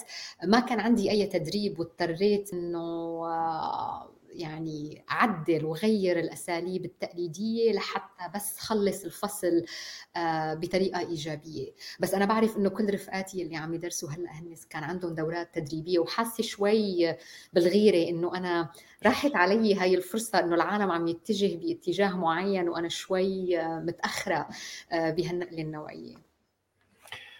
هو يعني ما حلوة منك تقولي هيك ونحن رفقات. خلص عندي. بس انت صراحة سبقتي علي بهال بهالمقدمة هي لأنه يعني أنا هذا كان الجزء اللي كمان حابب أحكي عنه كونه بتعرفي نحن يونيفرستي هذا شغلنا اليومي تقريبا هو التعليم عن بعد أو والتعلم عن بعد أيضا. آه، فهون يمكن طالما هلأ ذكرتي هذا الموضوع فنحن دائما عندنا يعني حتى بالمقالات اللي بتنكتب أو بالميديا يعني بالوسائل الإعلام اللي بنسمعه إنه عندما حلت الجائحة وكان هناك اضطرار من دول حكومات تقريبا معظم حكومات العالم التوقف عن التدريس الفيزيائي والانتقال إلى التعليم عن بعد. فدائما كان في آه، شكوى في العالم العربي بشكل خاص إنه نحن ما عندنا بنية تحتية نحن ما عندنا مجهزين ما عندنا مدربين. فأنا صراحة اليوم عندي إياها بعتقد فرصة جيدة إنه أنت من قلب يعني ال system آه، النظام التعليمي الأمريكي فتحكي لنا إنه وقت صارت هذه الجائحة وصار الانت أو الطلب للانتقال للتدريس آه، عن بعد. كيف كانت جهوزية؟ إن كان الجامعات وإن كان الأساتذة وأيضا الطلاب كيف كيف تم التعامل مع الموضوع؟ so, أنا بحكي عن تجربتي الشخصية وتجربتي الشخصية بتعبر عن حالي ما بتعبر عن أي حدا تاني. أنا آه. بيعجبني حرصك الشديد على هال لأنه لأنه بيجو أنا بعرف إنه في ناس تجربتهم بهالنقلة النوعية كانت تجربة إيجابية. وبعدين آه، أنا كنت الفصل الماضي عم درس ثلاث صفوف لغة عربية آه، مبتدئ ومتوسط ومتقدم. آه وبكل صف كان عندي تجربة مختلفة. هلأ من ناحية التجهيز أنا شخصيا ما كنت مستعدة. وال IT department هذا القسم التكنولوجي بجامعة ترينيتي كمان ما كان مستعد. منه إنه نحن جامعة صغيرة. ومنه إنه ما كان حدا يعني آه متوقع إنه الشيء اللي نحن بنفتخر فيه كجامعة صغيرة خاصة إنه نحن عندنا صفوف صغيرة وعندنا هالاهتمام بالطلاب كلياته يروح خلال ثواني ونضطر نغير آه فما كان حدا مستعد. يعني أنا بتذكر إنه التدريب يلي أنا حصلت عليه إنه كيف بستعمل زوم يلي كله على بعضه عشر دقائق بتاخذ معك لحتى تعرف كيف تستعمل منصة زوم آه و يعني القسم التكنولوجي بالجامعة هن كانوا عم يتعلموا بنفس الوقت اللي كانوا عم يعلمونا فيه.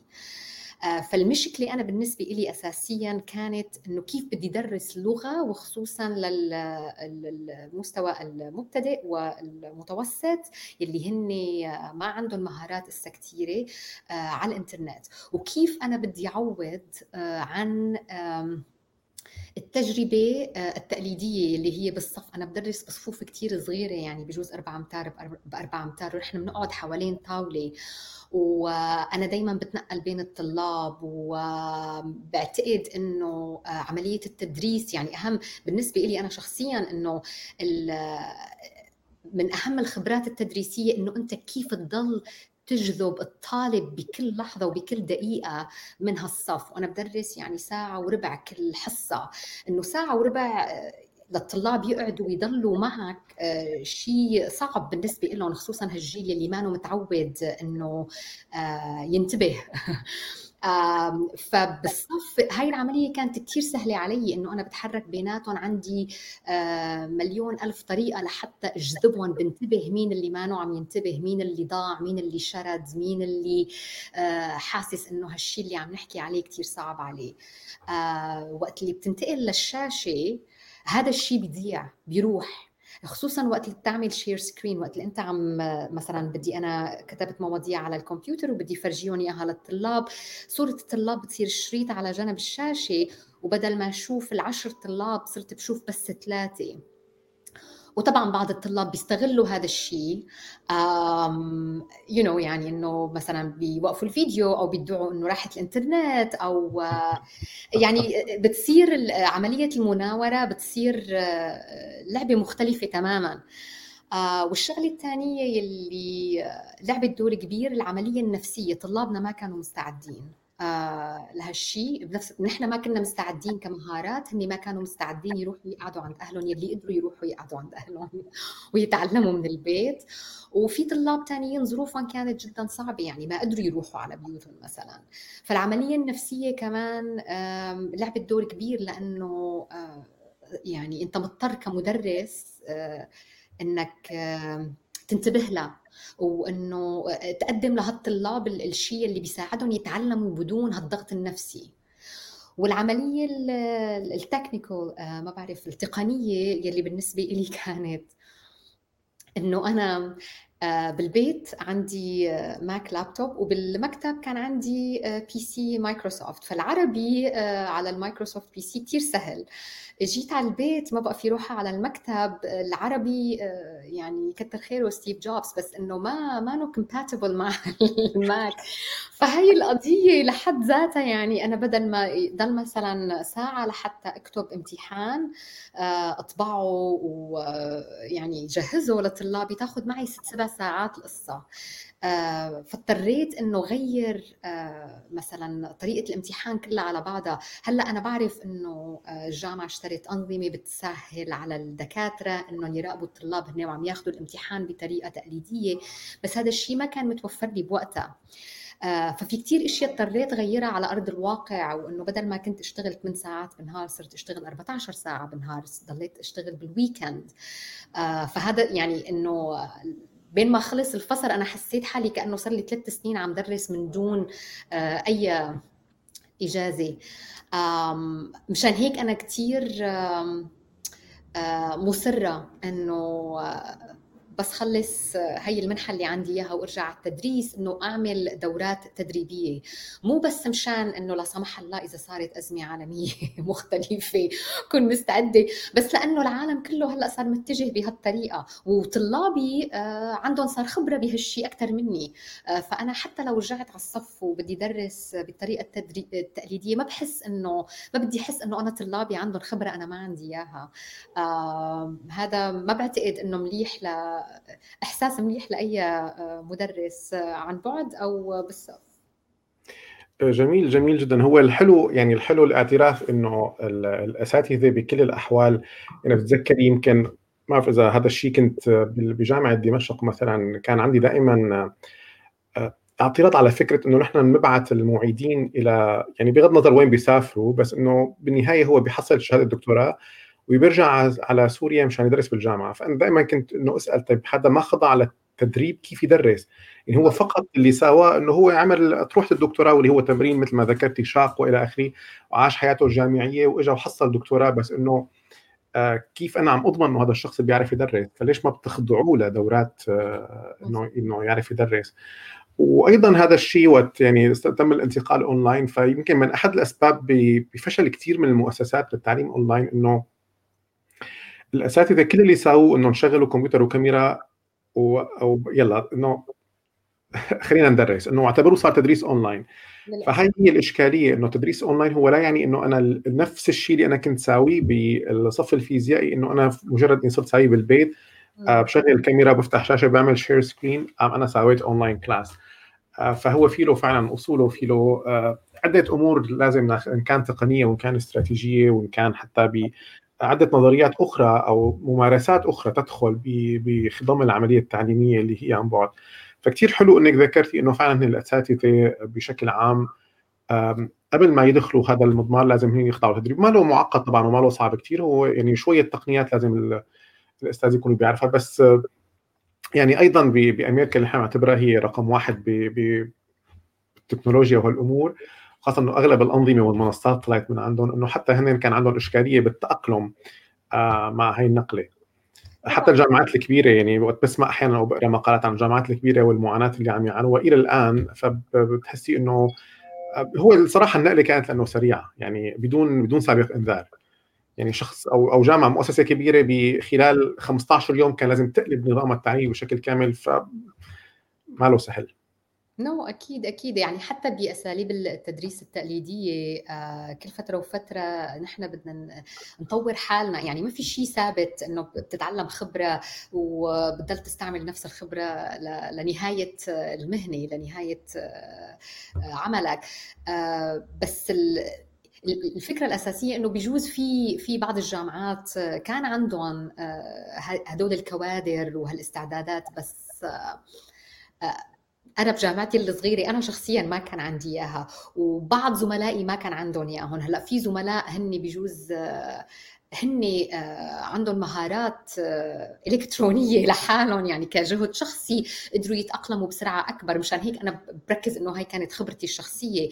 آه، بس أنا فيني أقول لك إنه أنا لو كنت عم درس بجامعة كبيرة وأنا عندي مثلا 50 طالب بالصف أكيد أكيد أكيد تجربتي بدها تكون أصعب بكثير لأنه أنا كان عندي مثلا 10 طلاب بالصف وكنت أقدر يعني بسرعة إني أقدر غير الأمور جهز الأمور بس إذا عندك طلاب أكثر وأنت بدك تقدم لهم نفس نوعية التعليم بتصير أشياء. خصوصا إذا أنت عم تخترعها من عقلك ما حدا ما حدا عم يعطيك شيء يعني. آه بس بس مشان هيك إنه معظم زملائي كان في عندهم دورات تدريبية مكثفة بالصيف لحتى يحضروهم للخريف ولفصل الربيع. مشان نفس الأخطاء ما يتم تكريرها. وأنا هذا الشيء اللي راح علي طبعا. آه فما تستغرب إذا آه بعد كم شهر آه طرقت على بابك. طلبت مساعدتك. إحنا بكل الأحوال هي شغلة لسه ما أعلن عنها بس هلأ بنقول هالفرصة. اللي إحنا عملنا هلأ بروجرام باللغة الإنجليزية لتدريب الأساتذة على ال يعني تدريس اونلاين كيف يكونوا professional online teachers فنطلقه قريبا إن شاء الله. مبروك مبروك بالتوفيق إن شاء الله. الله يبارك فيكي طيب انت كيف يعني كأستاذة جامعية كيف تنظري للتعليم الأونلاين في المستقبل؟ أو حتى إذا سميناه التعليم الممزوج أو ما يسمى ال blended أو ال hybrid teaching learning أنا بعتقد إنه هو فرصة كتير مهمة وممكن تكون من أنجح أساليب التعليم إذا الأستاذ والطالب هن اللي مختارين هالخيار وهن الملتزمين فيه. أنا بعتقد إنه هذا هو سبب يعني آه، بتسهل كتير التعلم عن بعد بيسهل كتير بيقدم لك آه، خبرات بتجي لعندك على البيت. آه، في يعني هذا الشيء كمان ما بنستقل فيه. بس بدك تكون مستعد وملتزم بهالشيء وبعتقد كمان إنه بالوضع المالي اللي كل جامعات العالم عم تعاني منه آه، ممكن هذا يكون مستقبلنا القريب. يعني من الخمس للعشر سنين القادمين ممكن نكون كلياتنا متجهين نحو التعليم عن بعد لأنه آه، هو بيسهل على الجامعات آه، عملية آه، شو بنقول يعني توزيع البرودكت المنتجات تبعيتهم لطلاب بكل أنحاء العالم. بس بده أنا برأيي بعتقد رح يضل في مؤسسات بتعتمد على التعليم التقليدي لأنه هي مبنية على هالفكرة.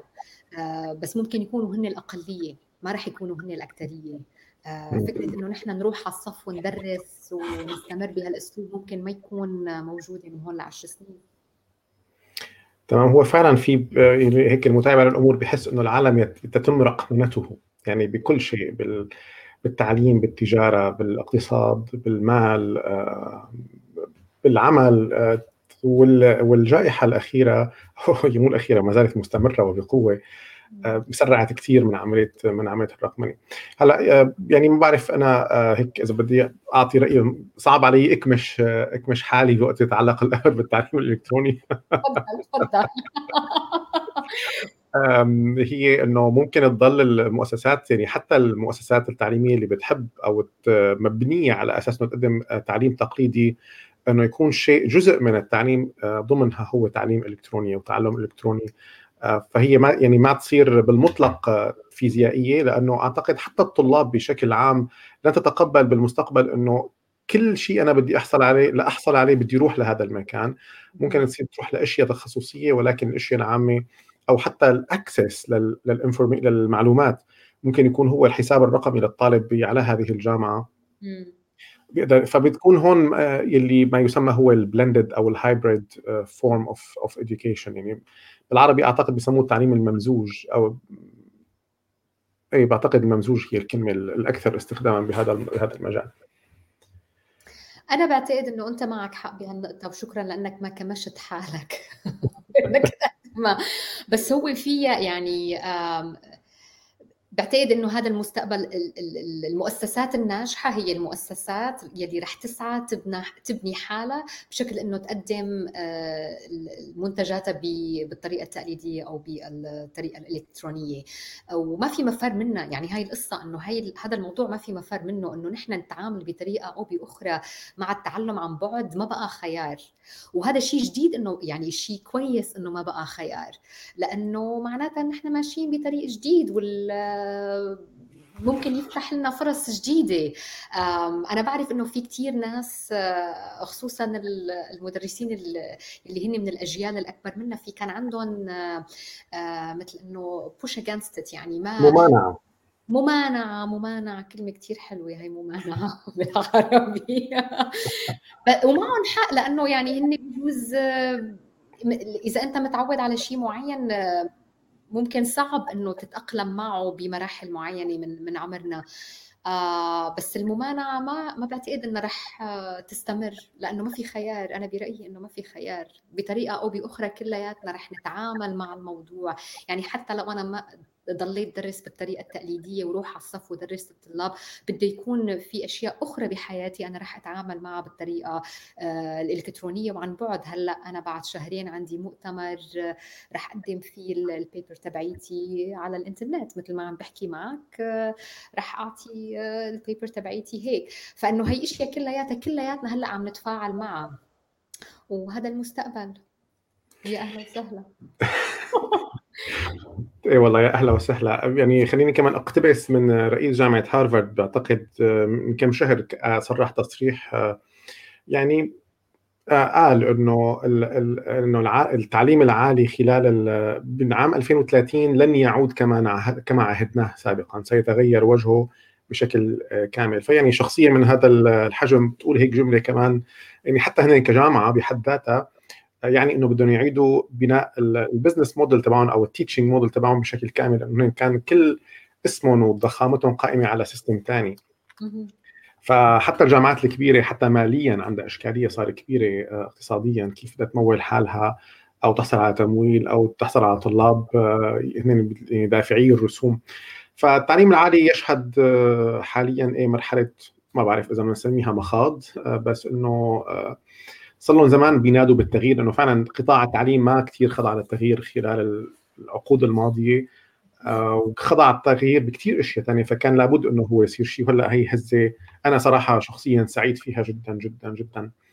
آه، بس دائما عندنا توجس من النتائج يعني كيف كيف تظهر نتائج فعم نحاول أنا دائما بقول إنه كل واحد من مكانه يحاول يعني يصيغ المستقبل to shape the future إنه نحن نصيغه كيف لازم يكون بالمستقبل التعليم. وهذا اللي نحن طبعا بال university بنحاول آه، قد ما بنقدر آه، نساويه. ويعطيكم العافية. يعني أنا بس بدي أقول جملتك الأخيرة كانت جملة كتير حلوة إنه صياغة المستقبل وإنه آه، كل شخص يسعى من طرفه. وأكيد يعني university هي من أهم المنصات يلي أنت عم آه، عم تقدم مو بس للعالم العربي بس كمان للعالم الغربي. وهذا شيء جدا مهم. يعني أنت موقعك بنص العالم لتقدم لكلا الطرفين إذا فينا نقول. فيعطيكم ألف عافية. بتعرفي ولا مرة بنتبه إنه نحن موقعنا بنص العالم. شكرا إنك نبهتيني. ما ولا مرة خطرت لي. كثير ناس بتزعل مني إذا أنا حكيت هذا الشيء لأنه هي فكرة قديمة إنه نقول إنه يوروب يوروب يعني بنص العالم. إنه ليش يوروب هي بنص العالم؟ آه فبعتذر من الناس اللي بتزعل مني بس فادي بنص العالم هلأ. طيب أنا بدي حي إياد إياد يعقوب كمان صديق عزيز وموجود هو بسان فرانسيسكو. هو أول شخص كان لي شرف استضافته على University TV عندما أحدثنا هذا البرنامج. آه كمان إياد من الغاليين جدا على قلبي فاياد بعت لك السؤال. أوكي. مزبوط. في هلأ دراسات كثير هي حتى من وقت اللي انتقلنا بآذار آه، للمنصة الإلكترونية آه، بالجامعة عنا آه، كانوا عم يبعثوا لنا إيميلات شبه يومية لح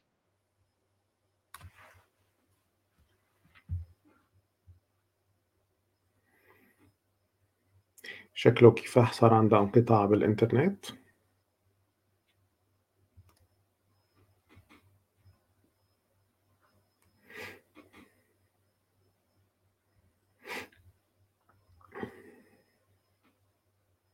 والله سؤالك يا إياد شكله خطير كثير قطع الإنترنت.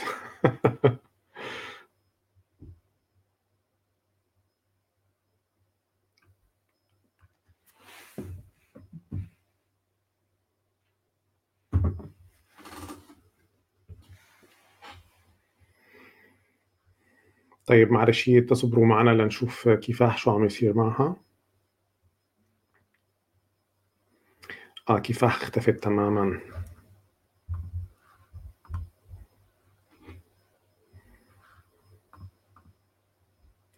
آه آه تقيلة والله هي إياد.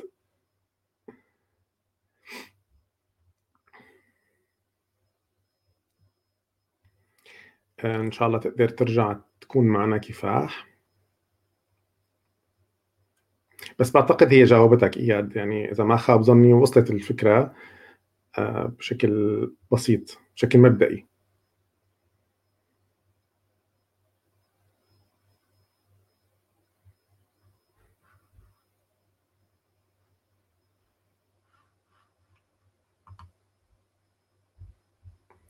آه بعثت لي على الواتساب إنه صار عندها مشكلة عم تحاول ترجع.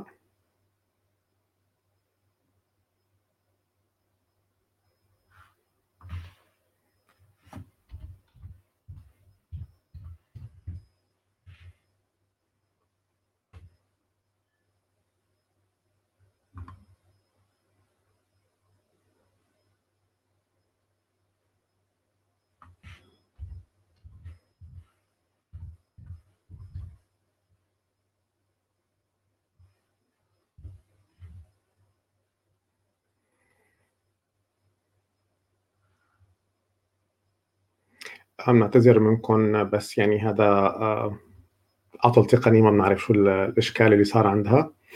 بس هي عم تشتغل إنه ترجع إن شاء الله.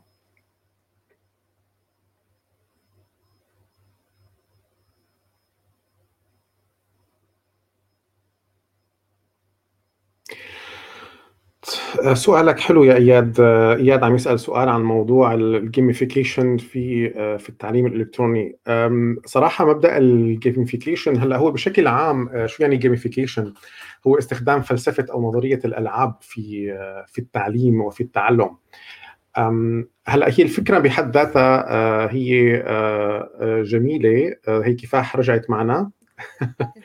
بعتذر منك كثير لا ولا يهمك ولا يهمك. أهلا وسهلا. بس أنا آه، سأل إياد رح يعني يمكن خلي انت كملي اولا لأنه ما ما بلشت الجواب. فيك فيك تكملي مع جواب إياد.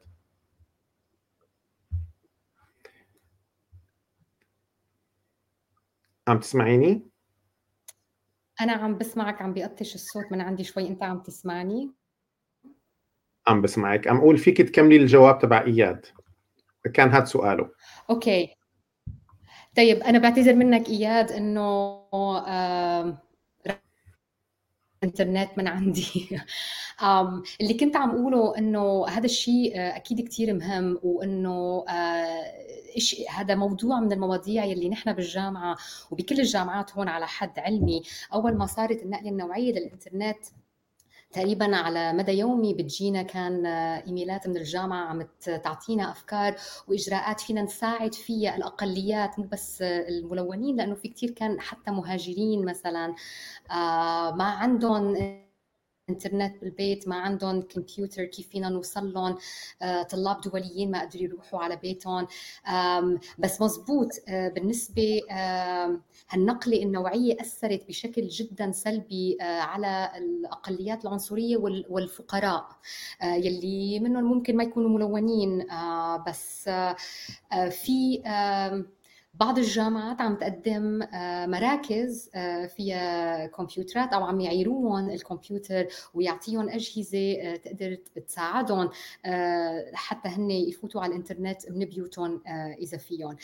بس طبعا نحن هي الأعداد الأشخاص يلي بنعرفهم هن بس اللي معروفين لنا الأشخاص الثانيين الطلاب الثانيين يلي هن ما معروفين لنا بيبقوا هن المشكلة. بس إن شاء الله بجهود مؤسسات مثل اليونيفرسيتي وغيرها بيتم إيجاد حلول لحتى يكون في تكافؤ بين الطبقات الاجتماعية المختلفة.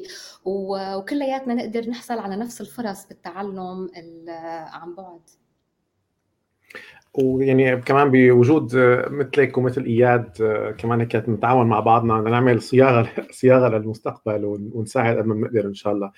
إياد صراحة بغيابك اللي وحتى أنا غيابك عم حسه اجى رسالة إنه حتى بأمريكا بصير اعطال تقنية واللي بيكون معنا على الخط بنقطع حتى ولو كان من قلب نيويورك. مزبوط مزبوط أنا بعتذر منكم كثير ولا يهمك. فإياد كان عم يسألني عن رأيي بموضوع الجيميفيكيشن. هلأ حتى ما نغوص فيه كثير ولكن آه، استخدام فلسفة اللعب آه، في التعليم أنا من وجهة نظري بشوفها هي رائعة جدا لأنه طبعا عندما تستخدم بشكل صحيح. هلأ أشوف حتى يعني دينيا بالقرآن مكتوب الحياة لعبة. طبعا أسيء تفسيرها كثير هي الجملة ولكن آه، أعطيك مثال آه، أربط كيف ممكن استخدام ال gamification صح بالتعليم اللي هو إذا نظرنا آه، للأولاد أو للشباب أو للبنات اللي بيكونوا عم يلعبوا. يعني حاطين ال game أو على الشاشة وعم يلعبوا. فأنت إذا نظرت لهم من بعيد فبتلاقيهم بحالة استمتاع شديدة هن مبسوطين. وكل ما عليت لهم الليفل آه، كل ما بيزيد التحدي عندهم. وهي كل آه، يعني كل الفلسفة اللعب قائمة إنه أنا كيف بدي أعيش ك يعني حياة أكبر فترة ممكنة أحصل على أشياء تساعدني بالرحلة تبعي. والهدف إني أنا أعلى للمستوى اللي بعده. إذا استخدمت أنا هي الفلسفة بالتعلم وجعلت التعلم إنه أنا مستمتع فيه جدا وعم احاول أحصل على أكثر المعلومات لاقوي حالي وأنتقل للمستوى الأعلى يكون هذا هو قمة آه، استخدام الجيميفيكيشن في التعلم والتعليم وله طبعا يعني آه، أساليبه الكثيره وكتبه ونظرياته وإلى آخره بس هي كجواب سريع على هذا السؤال. طيب كفاح هو صراحة ما بينشبع منك ولا من الحديث معك ولكن نحن كمان الوقت داهمنا وحكينا عن كثير كثير آه، قضايا عندك سؤال أخير من داعي الفضول يمكن آه، هو سؤال شوي يعني ما له علاقة لا بالتعليم ولا بالتعلم ولا بكل هدول له علاقة بالمدينة اللي انت تسكنيها. يعني نيويورك مدينة إحنا بنسمع عنها الكثير مربوطة باذهاننا لكل اللي ما زارها آه، مربوطة بأشياء كثير معينة. فكونك أنت صار لك عدة سنوات تسكنين هذه المدينة يا ريت تحدثينا عنها. نيويورك من أروع مدن العالم أنا ماني عايشة بالشام أنا عشت فترة بحلب وزرت الشام كثير ف هي مدينة مثل الشام ومثل حلب مدينة هي بتقدم لك الطاقة ومدينة كبيرة وزحمة وصعبة الحياة فيها صعبة لأنه أنت يوميا عندك هذا الصراع أو الكفاح مع مع كثير ناس. يعني مثلا بدك تطلع بالسبوي أو بدك تروح على شغلك وين ما رحت في كثير ناس حواليك. آه، بس من أروع مدن العالم لأنه عندها هاي الطاقة اللي بتقدم لك إياها. فيها طاقة فنية رهيبة فيها طاقة المسارح فيها طاقة المتاحف وكل شيء بيجي معهم يعني. والناس يلي بتشدهم المدينة هن الناس يلي عم يقدموا هاي الطاقة. هلأ طبعا بال 20 سنة تغيير نوعي شوي لأنه نيويورك شدت أغنياء العالم يلي هن بجوز مصالحهم شوي مختلفة عن الفنانين والأدباء والكتاب فصار في شوي تغيير. أنا هلأ حاليا عايشة ببروكلين وبروكلين فيها هاي الطاقة لأنه هي الناس يلي ما بقى تقدر تعيش تتحمل مصاريف نيويورك مانهاتن بتنتقل على بروكلين. بس أنا يعني أنا بعتبر إنه نيويورك آه، إقليم مختلف آه، عن أمريكا. آه، بهالنشاط بهالحركة الفكرية والأدبية اللي بتقدم لك إياها. أنا بتذكر وقت اللي كنت عم بكتب كتابي واحيانا يعني يصير عندي هذا مثل شو بيقولوا ال writer's block أنا عم بكتب كتابي إلى معنيين مو هذا الكتاب. الكتاب ال feminism. Okay. إنه كل شيء أنا الأسلوب إني أنا أتعامل آه، مع هال writer's block أو أي مشكلة كانت تصير معي إنه بس أطلع من البيت. والمدينة هي takes care of you يعني هي بتقدم لك آه، يلي أنت محتاجه. شو ما كنت أنت محتاجه هي المدينة عندها القدرة إنها تقدم لك إياه. آه وأنا بتمنى إنه كل الناس يجوا يزوروها لأنه من أروع مدن العالم. وحتى هلأ قلب الأزمة أزمة الكوفيد 19 الشعب هون الطريقة اللي هو متضامن فيها والطريقة اللي هو متعاون فيها وعم يحاولوا يرجعوا يبنوا المدينة آه، ويشجعوا يعني ال local businesses آه، لحتى هن يطلعوا من هالأزمة آه، يعني بتعطيك بتعطيك روح معينة بتعطيك أمل معين بتعطيك الطاقة إنك أنت كمان تستمر لأنه بتعرف إنه جارك هيك عم يعمل وجاره هيك عم يعمل. آه، فأنا بعتبر حالي من المحظوظين إنه أنا قدرت إنه أنا أتعرف آه، على هالمدينة. آه، وأنا كمان من المحظوظين إنه أنا عشت بحلب شوي وتعرفت على الشام. مشان هيك أنا بشبهها كثير للشام إنه الشام بضجتها وبعجقتها وبكل شيء فيها بترفعك وبتقدم لك اللي أنت بدك إياه. أنت شو بدك من هالمدينة؟ أنت شو لازمك؟ هي بتقدم لك إياه. جميل جميل. طيب إن شاء الله استضيفك أنت ورباب هون والبنات. إن شاء الله إن شاء الله يا ستي آمين. آه، في قبل ما ننهي آه، كانت وقت كنا عم نحكي عن تغير التعليم آه، العالي ففي داليا كانت حاطة تعليق إنه في بعض الجامعات أيضا بلشت ما تطلب ال GRE exam مشان تجذب طلاب أكثر فهي نوع من أنواع التغييرات اللي عم تصير. وأيضا أحمد عم يحكي عن فكرة إنه يعني وجهة نظره إنه التعليم عن بعد هو التعليم ما بعد الجامعة أو التعليم اللي هو كورسات المهارات ولكن عندما يتعلق الأمر بالتعليم الجامعي فالطالب أيضا يحتاج للحياة الاجتماعية وأشار إلى إنه في دراسات أيضا عم تتحدث عن توتر الطلاب بسبب عدم آه، يعني الذهاب إلى الجامعة. بكل الاحوال هي هي المواضيع آه، يعني حتى آه، أنا دائما يعني بضطر كررها حتى ما تفهم غلط. حتى نحن كمؤسسة يونيفرسيتي والناشطين والمشجعين جدا للتعليم اللي عن بعد بنقول وبكل وضوح إنه التعليم عن بعد هو ليس بديل عن التعليم التقليدي هو مساعد آه، يعني هو مكمل للتعليم التقليدي.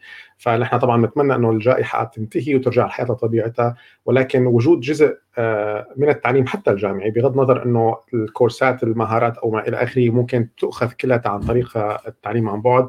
ولكن التعليم الجامعي أنا معك هو ما لازم يكون 100% إلكتروني لا لازم يكون ممزوج.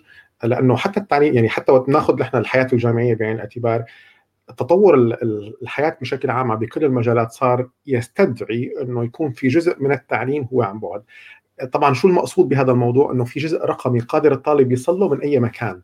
قدران يصل للريسورسز للمصادر والموارد والمعلومات واللي تدرس بجامعته أينما هو كان لأنه العالم صار كثير موبايل هذه الأيام. فهذا هو المبدأ اللي إحنا بنحكي فيه وليس استبدال التعليم التقليدي بالتعليم الإلكتروني. لا في حال هذا الشيء صار آه، أوكي ممكن يكون تطور ما ولكن مو هذا اللي إحنا بالأساس بننادي فيه. آه، بس دائما ما بكمش حالي ويتعلق الامر بهالموضوع بس كويس إنك ما تكمش حالك. لأنه هالمعلومات اللي عم تقدمها هي معلومات كثير مهمة وهي معلومات يعني إذا أنت مانك بقلب الموضوع صعب إنك تشوفها.